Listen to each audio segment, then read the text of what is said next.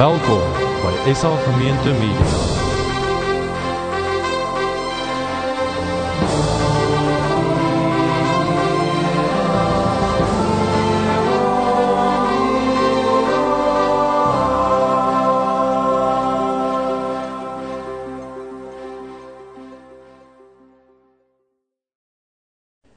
Ek moes nou eintlik voor die tyd gesê het as jy almal by jou tafel goed ken en jy het lus om te ruil na 'n tafel toe waar jy ander ouens bietjie leer ken, dan kan jy dit gedoen het en jy kan dit steeds nog steeds doen, maar dit is so 'n bietjie laat vir my om te sê. Ek wil hê julle moet gou-gou met mekaar praat. Wat is jou ideale idee van kerk? Almal van ons het 'n ander prentjie van wat die ideale. Party ons hou van groot kerke en ander hou van klein kerkies. 'n Ander ou, jy het 'n spesifieke getal in jou gedagte. Die soort gebou, die nee, net jou ideale prentjie van hoe lyk die ideale gemeente? Ehm um, vertel gou vir die ander ouens. Jou ideale gemeente, jou ideale prentjie van kerk.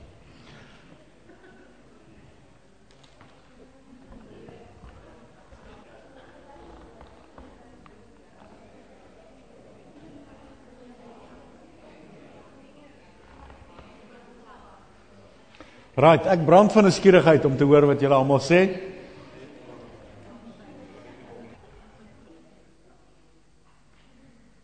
En mense het verskillende idees. Party ouens wil hê dit moet 'n groot kerk wees met 'n groot gebou. En sommige sien 'n groot gebou, Morletta se nuwe gebou, na niks laat lyk nie. Weet hipermodern, massief groot, soos teater ingerig, nuutste ligte, nuutste tegnologie, laagsas, die soort van goeders wat hierdie rook maak wat so hang. Dis sommige ouens se prentjie van die ideaal. Ander ouens sal sê nee man, gee vir my St Paul's Cathedral. Ja, groot, maar waardig en hierdie hoë dak en loodglas vensters en beelde en nou moet net sommer aangryp dit lyk of dit honderde jare aankom. Ander ouens sê vir my moet dit klein wees, klein en loodglas vensters en tradisioneel en houtbankies. Ander ouens sal weer met ander prentjie sê maar dit moet sommer so in 'n winkelsentrum wees. Weet dit dit moet so iets gewoon wees dat dit lyk soos jy die enige ou daar kan innooi. Dit moenie hierdie skrikwekkende plek wees nie. Oor musiek sal een ou sê, weet dit moet 'n orgel wees. As daar nie 'n orgel is nie, is dit net nie kerk nie. En 'n ander ou sal sê dan moet enige iets behalwe daar wees, dan moet net nie 'n orgel wees nie. Ehm um, oor die oor wat daar binne moet gebeur, is party sal sê dit moet wild gaan met die musiek en ander sal net sê wie daai ouens wat so aangaan en dieselfde liedjie 77 keer sing. Dit maak my gedaan moet dit moet sin maak wat jy sing jy moet ding een keer sing en klaar. En selfs hierdie kerk wat dinge drie keer sing, dis te veel. Ehm um, so het elke ou sy idee. Party ou wil hê die ou wat daar voor staan moet 'n toga aan hê. En ander ouens sê nee, hy moet net 'n pak aan hê. En ander ouens sê hy moet maar gewoon aantrek en ander ouens sê nee man, hy like ou met 'n T-shirt en geskeurde denims en ek bedoel hy moet hy moet hip wees. Ehm um, so het elke ou sy idee. As ons in die Bybel kyk, is dit egter is daar een van die plekke in die Bybel waar die Here baie duidelik sy idee gee van hoe kerk moet wees. En is eintlik so 'n bietjie skrikwekkend om agter te te kom, is sy idee het omtrent niks te doen met die idee wat die meeste van ons gee wanneer ons sê wat ons ideale prentjie van kerk is nie. Ek gaan vir ons lees uit 1 Korintiërs 12, 1 Korintiërs 13. Eintlik is dit 1 Korintiërs 12, 13, 14 wat so 'n soort van 'n een eenheid is. Ehm um, en in 12 en 14 praat hy oor gawes. Nie oor die gebou nie, nie oor die musiek nie, nie oor die kleredrag nie. Maar dat die Here vir elkeen 'n gawe en 'n talent gegee het om die liggaam mee te dien. Ons is saam sy liggaam. In 13 onderbreek hy homself. Dan sê hy: "Wow, maak net seker dat jy met die regte motief dien as jy dien in die gemeente." En dan gaan hy in 14 aan om oor sekere van die gawes te praat. Mag ons so stukkies lees en ehm uh, en dan stil staan en daaroor praat. Eers 1 Korintiërs 12. Aan elkeen afsonderlik word 'n werking van die Gees gegee tot voordeel van almal. Aan een word deur die Gees die gawe gegee om die woord van wysheid te praat, aan ander 'n woord van kennis deur dieselfde Gees. Aan die een geloof deur dieselfde Gees, aan 'n ander genadegawe van gesondmaking deur die een Gees. Aan die een gee hy die krag om wonderwerke te doen en aan 'n ander die gawe om te profeteer. Aan 'n nog 'n ander een die gawe om tussen geeste te onderskei. Net en so gaan hy aan. Ja, vers 12. Net soos die liggaam 'n eenheid is en baie lede het en soos al die lede saam al is hulle baie een liggaam vorm, so is dit ook met die liggaam van Christus. Omdat ons almal uit een omdat ons almal een liggaam geword het, is ons nou almal met die een gees gedoop. Of ons Jood of Grieke, slaaf of vry, ons is almal deur die een gees deurdrenk. Die liggaam bestaan ook nie net uit een lid nie, maar uit baie. As die voet sou sê omdat ek nie die hand is nie, is ek nie deel van die liggaam nie, dan gaan hy so aan, ek skiep 'n hele stuk vers 21. Die oog kan nie vir die hand sê ek het jou nie nodig nie. Die kop kan nie vir die voete sê ek het julle nie nodig nie. Inteendeel, die liggaam, dele van die liggaam wat as die swakste voorkom, is juis noodsaaklik. Vers 27. Julle is die liggaam van Christus en elkeen afsonderlik 'n lid daarvan.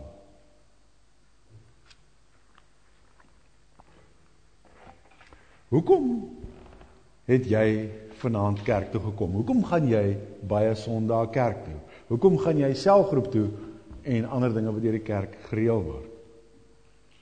Ouens gee verskillende redes daarvoor. Ander ouens sal net sê sommer, mens doen dit. Ander ouens sê my ouers het my so groot gemaak. Ander een sal sê, man, maar sê een van die gebooie nie iets van die Sabbatdag nie. Party sal sê, "Joe, as ek nie kerk toe gaan nie, voel ek skuldig. Of as ek nie ek het dit net nodig om iets te gaan kry om vir my krag te gee vir my week." Maar as jy in die Bybel kyk, dan praat hy van iets anderster. Hy sê ons is die Here se liggaam. En die liggaam is 'n een eenheid. En die dele van die liggaam het elkeen 'n talent, 'n gawe wat hy kan bydra en daardeur almal te dien. Hoe sal jy voel as jy hier in Londen stap? En soos jy stap, sien jy my aarde daar lê 'n duim. En daar lê 'n pinkie en daar lê 'n toon en jy loop by 'n oor verby en by 'n neus en by 'n knie. Dinge is dan nie lekker nie, né? Daar's daar moeilikheid in die dorp.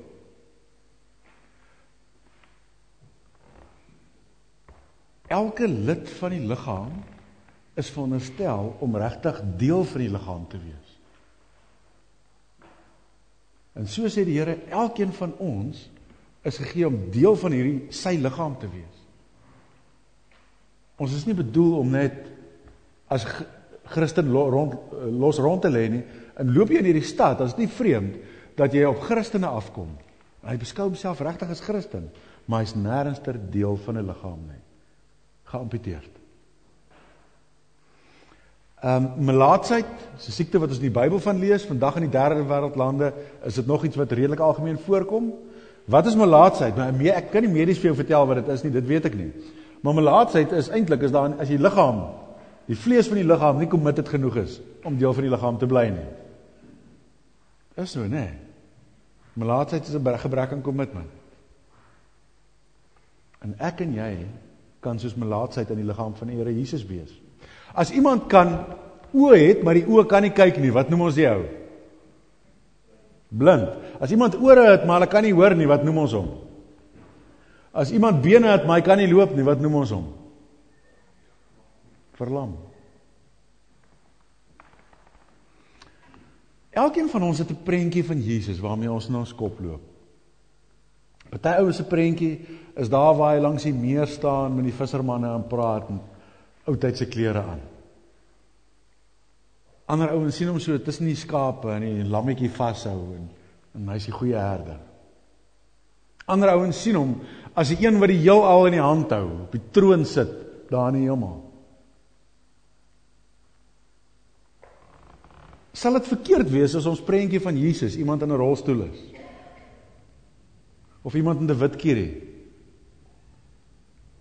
Iemand met 'n gestremde bordjie in die agteruit.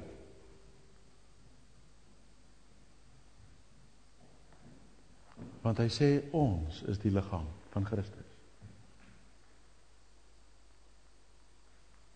En as ons nie betrokke is nie, dan maak ons van hom 'n geamputeerde. Ons nie committed is nie. En as ons nie dien met die gawes wat hy vir ons gegee het nie, dan maak ons hom gestremd.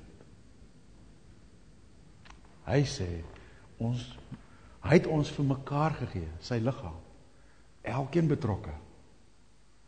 En elkeen met 'n gawe om te dien. Julle opgelet dat ouens wat regtig 'n talent het om te doen, maak nie saak wat die ding is nie, geneig is om vreeslik ongeduldig te raak met ouens wat nie daai ding kan doen nie.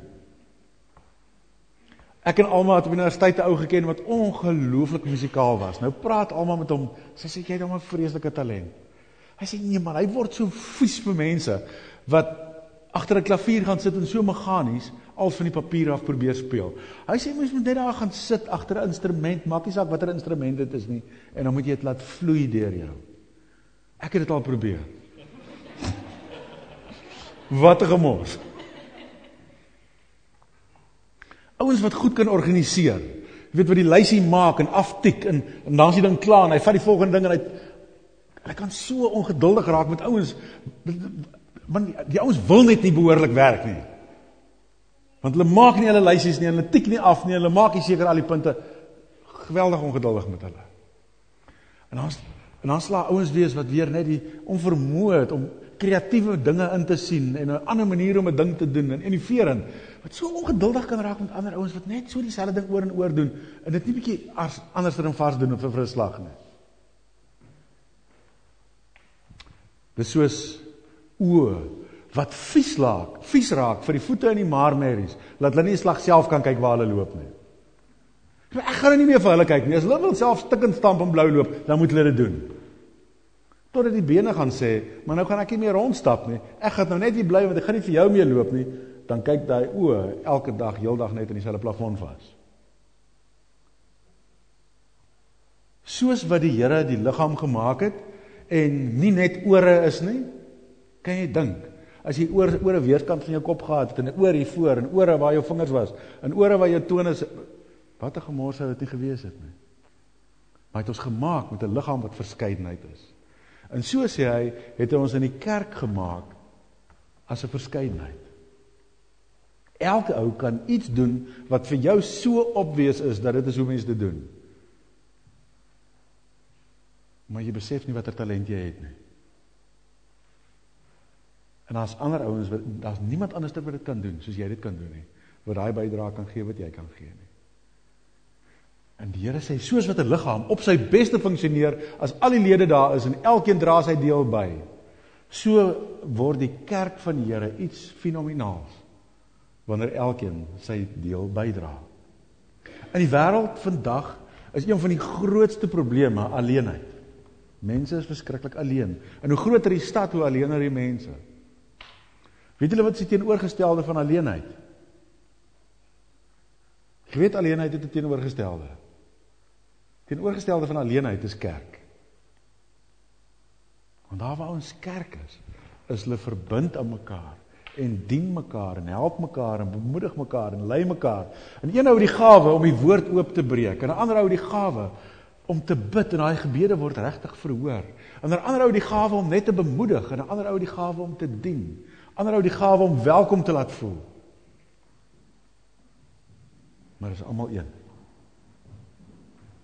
So die Here se droom vir kerk het nie te doen met gebou nie, het nie met musiekstyl nie en het nie met klere dragstyl te doen nie maar te doen daarmee dat ouens regtig committed is tot mekaar, tot hom en elkeen aktief iets bydra tot die gemeente. En jy hoef nie te kyk na wat die ander ouens doen en dink maar ek kan dit nie doen nie. Dis juis hoekom jy nodig is. Omdat jy nie dit kan doen nie, maar wel iets anderster al sien jy op hierdie stadium nog nie wat dit is nie. Elkeen dienend betrokke. Nou is daar en dit onderbreek ek myself. Dis baie moontlik dat 'n mens uit baie verskillende soorte motiewe kan dien in 'n gemeente. Ek kan maklik voorstel dat sekere ouens baie graag op die musiekbediening wil bedien want hy het 'n gawe wat hy eintlik wil ontwikkel en dalk wil hy professioneel gaan hê. Vir ander ou is dit hy wil ook op die musiekbediening maar dis vir hom so lekker as hy sien ander mense geniet wat hy doen. En hy wil graag ander mense please. Vir ander ou ook in die musiekbediening, hy wil graag mense beïndruk. En as hy sing, dan beïndruk hy mense en dis vir hom great. Dit gee hom 'n kick. Ander ou wil graag daar by die deur staan en mense welkom sê, want hier's 'n paar mooi girls wat elke keer hier na toe kom. En en en en daai gee vir hom die gap om dalk by daai met daai goals te leer ken. So kan hy oor heeltemal verkeerde idees. Party ons wil graag by die bestuur van die gemeente rond raak want hou daarvan om 'n effek van mag te hê en om dinge te besluit en ander ons moet dans daaroor. Niks daarvan nie, sê die Here. Niks van ander ouens beïndruk nie, niks van ander ouens beheer nie, niks van self uh, goed vir jouself probeer bereik nie. Daar's net een rede hoekom ons mag dien. Enigiets wat jy tot nou toe doen, stop. Stop daarmee. Hy onderbreek homself in Korintiërs 13. Daar's net een rede hoekom ons mag doen wat ons mag doen in die Here se gemeente. Net een rede. En dis liefde. Liefde vir hom ons Here, liefde vir mekaar. Kom ons luister 1 Korintiërs 13. Nou wys ek julle 'n weg wat nog die allerbeste is.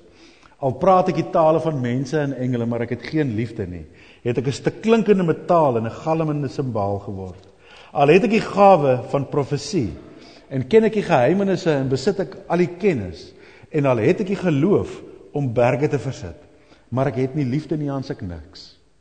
Al deel ek alles wat ek het aan ander uit en al gee ek my liggaam prys om my daarop te kan beroem, maar ek het geen liefde nie, baat dit my niks. Die liefde is geduldig, die liefde is vriendelik. Dis nie afgunstig nie, nie grootpraterig, nie verwaand nie. Dit handel nie onwelvoeglik nie, soek nie sy eie belang nie, is nie lig geraak nie, hou nie boek van die kwaad nie. Dit verbly hom nie oor die onreg nie, maar verheug hom oor die waarheid. Dit bedek alles, glo alles, hoop alles, verdra alles. Die liefde vergaan nooit nie. Maar profesie sal verdwyn, die gawe om ongewone tale te gebruik sal verdwyn, sal ophou, die van kennis sal uitgedien raak. Want ons ken maar gedeeltelik en ons profeteer maar gedeeltelik, maar wanneer die volledige kom, sal wat gedeeltelik is uitgedien wees. Toe ek 'n kind was, het ek gedink soos 'n kind, gepraat soos 'n kind, geredeneer soos 'n kind. Maar nou dat ek 'n man is, is ek klaar met die dinge van 'n kind. Nou kyk ons nog in 'n dowwe spieël en ons sien 'n raaiselagtige beeld, maar eendag sal ons sien soos dit werklik is. Nou ken ek dit net gedeeltelik, maar eendag sal ek ten volle ken, soos God my ten volle ken. En nou geloof, hoop en liefde Hierdie drie bly. En die grootste hiervan is die liefde. So baie ouens dink 1 Korintiërs 13 gaan is 'n romantiese Bybeldeel. So baie keer word dit op troues gelees. Ek het dit een keer op 'n gepreek by 'n gemeente, by 'n ander gemeente, en sonder dat ek geweet het was daar 'n teologieprof in die in die gehoor gewees. Na die tyd kom hy na my toe. Hy sê ek was so benoud toe ek sien jy gaan uit 1 Korintiërs 13 preek, want ek dink ek het al ooit gehoor dat iemand preek wat daar staan nie. 1 Korintiërs 13 gaan nie oor romanse nie, maar oor gemeente wees. Dat ons alles wat ons doen, of dit stoele uitpak is, en of dit ligte opsit of die klankknoppe skuif of die koffie maak. Liefde. Liefde beteken nie noodwendig dat ou moet rondgaan en vir almal drukkies gee nie. Daar's party van ons wat min of meer die warmte van 'n strykplank het. Maar dit beteken nie jy het nie liefde nie. Want liefde is om te dien, liefde is om te lei, liefde is om te help, liefde is om te bemoedig. Liefde is om geestelik te laat groei, liefde is om welkom te voel. Ouens wat instap en wil deel word. Liefde is om uit te gaan en ander ouens te gaan haal. En te gesels en te bid en nader te probeer bring aan die Here. Nou. Wat is die verskil tussen 'n gawe en 'n talent? Dit is belangrik dat ou die onderskeid sal verstaan. Daar's op 'n sekere manier dat dit baie dieselfde kan wees. As hierdie ouens wat nou hier voor gestaan en sing het, het hulle die gawe om musiek te maak of die talent om dit te doen? Dit kan dieselfde wees, maar dit kan ook verskillend wees. 'n Ou wat voor staan en praat en hy het het hy talent daarvoor of 'n gawe daarvoor?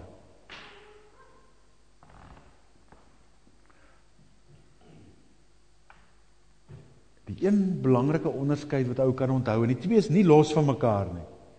Maar jy kry 'n ou wat met ouens praat oor die Here en hy doen dit goed en dit verander hulle harte en hulle lewens. Jy kry ons wat die musiek maak en mense Dit gaan nie net oor die liedjie wat ons sing nie, maar ons weet ons is in die teenwoordigheid van die Here. Talent is meer amper die natuurlike kant, dit wat selfs 'n nie-Christen sou kon doen. Jy kan ouens kry wat hoogs begaafde musikante is en hulle kan die wonderlikste musiekie maak. Maar jy gaan nie iets van God se teenwoordigheid beleef hier nie. Dis die gawe wat ons wat dit wat 'n menslike handeling is 'n goddelike handeling maak. Soms kry jy die ironie, dis amper 'n omgekeerde iets en dis 'n uitsondering dat iemand wat glad nie die talent het nie en tog 'n gawe. Iemand wat eintlik nie 'n mooi sangstem het nie. Maar as hy oor die Here begin sing, dan sit of jou hele lyf hoendervleis raak en jy 'n knop in jou keel kry. En jy weet net die Here is hier. Ek weet nie of julle al mense gehoor het praat oor die Here voor 'n groep wat glad nie 'n goeie spreker is nie. Maar jy kan nie ophou luister nie. Want asof asof jy in God self se teenwoordigheid is. Ag, vir my by hierdie coffee shops as ou nou 'n latte bestel. Dan van daai ouens wat daai ek weet nie wat doen hulle nie, maar hulle maak hy skympie so dat hy die mooiste patroontjie daar bo lê. Praat nie van die ouens wat dit die koue bo opspit nie, maar as ouens wat die koffie self so ingooi op 'n manier laat hy 'n patroon maak. Eete, maar die ou het talent. Daar's baie mense wat net met enigiets wat hulle voorsit, vir ou so gasvry laat voel. Ons het 'n storie wat Alma vertel wat my altyd so 'n knop in die keel laat kry. Want toe sy 'n student in Gazankulu gaan vakansiewerk, gaan uitry werk doen het. Die mens absolute absolute armoede. Een vrou wat sy altyd van vertel, het 'n onderrok gehad. Elke dag die hele maand wat hulle daar was, dieselfde onderrok. Dis al wat sy gehad het, al wat sy besit het, al wat sy gedra het. Een vrou, al wat sy op hierdie aarde besit, is twee hoenders.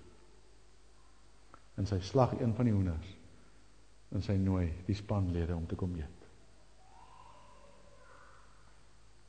En soveel gasvryheid, met soveel gee. Glad nie fancy opgedis nie, niks van Jamie Oliver daar nie. Sien wat jy elkeen met so knop in die keel sit. Want daar's soveel liefde wat kom. dat dit vir hulle voel hulle is in die Here self se teenwoordigheid.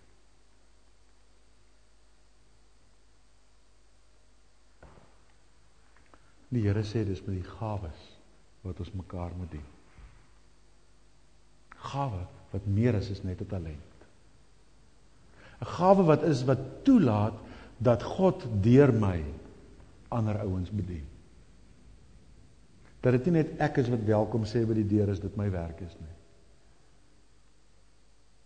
Maar as 'n ou daar instap van die straat af, gaan daar hier een hier na een wees wat sê dis asof God self my welkom gesê het. He. As jy net vir die ou groet en 'n paar woorde praat hier binnekant.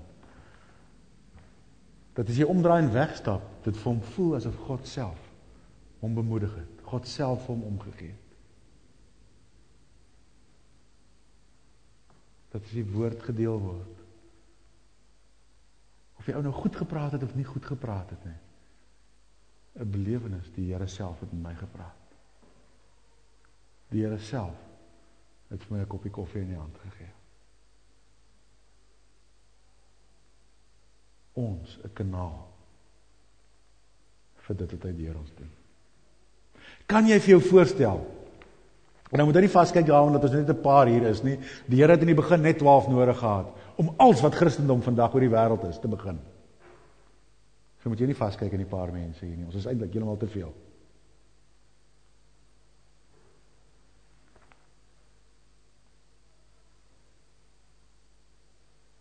Kan jy voorstel as elkeen committed deel is? Geen melaatsheid en geen gestremdheid nie elkeen aktief deel van die liggaam. Elkeen dien nie met ons krag nie, maar met sy krag. Elkeen het lief, maar is nie net my beperkte liefde nie. Is 'n kanaal van God se liefde wat deur ons vloei. Die volgende videoklip hier so effentjies op 'n ligter trant. Maar sê miskien iets hiervan van meer doen as wat dit ons eie krag uit is.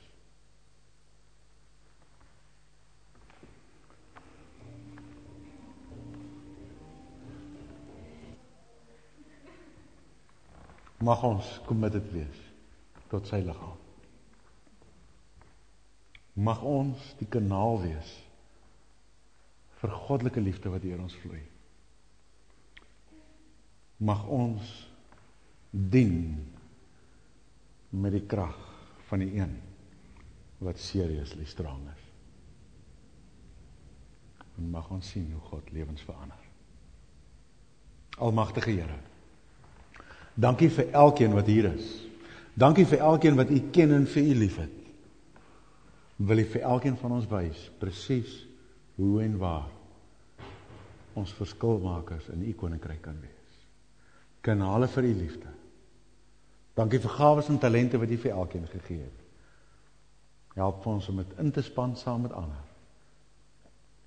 En dat U liggaam gesond sal wees. En baie sal aanraak. In Jesus se naam. Amen.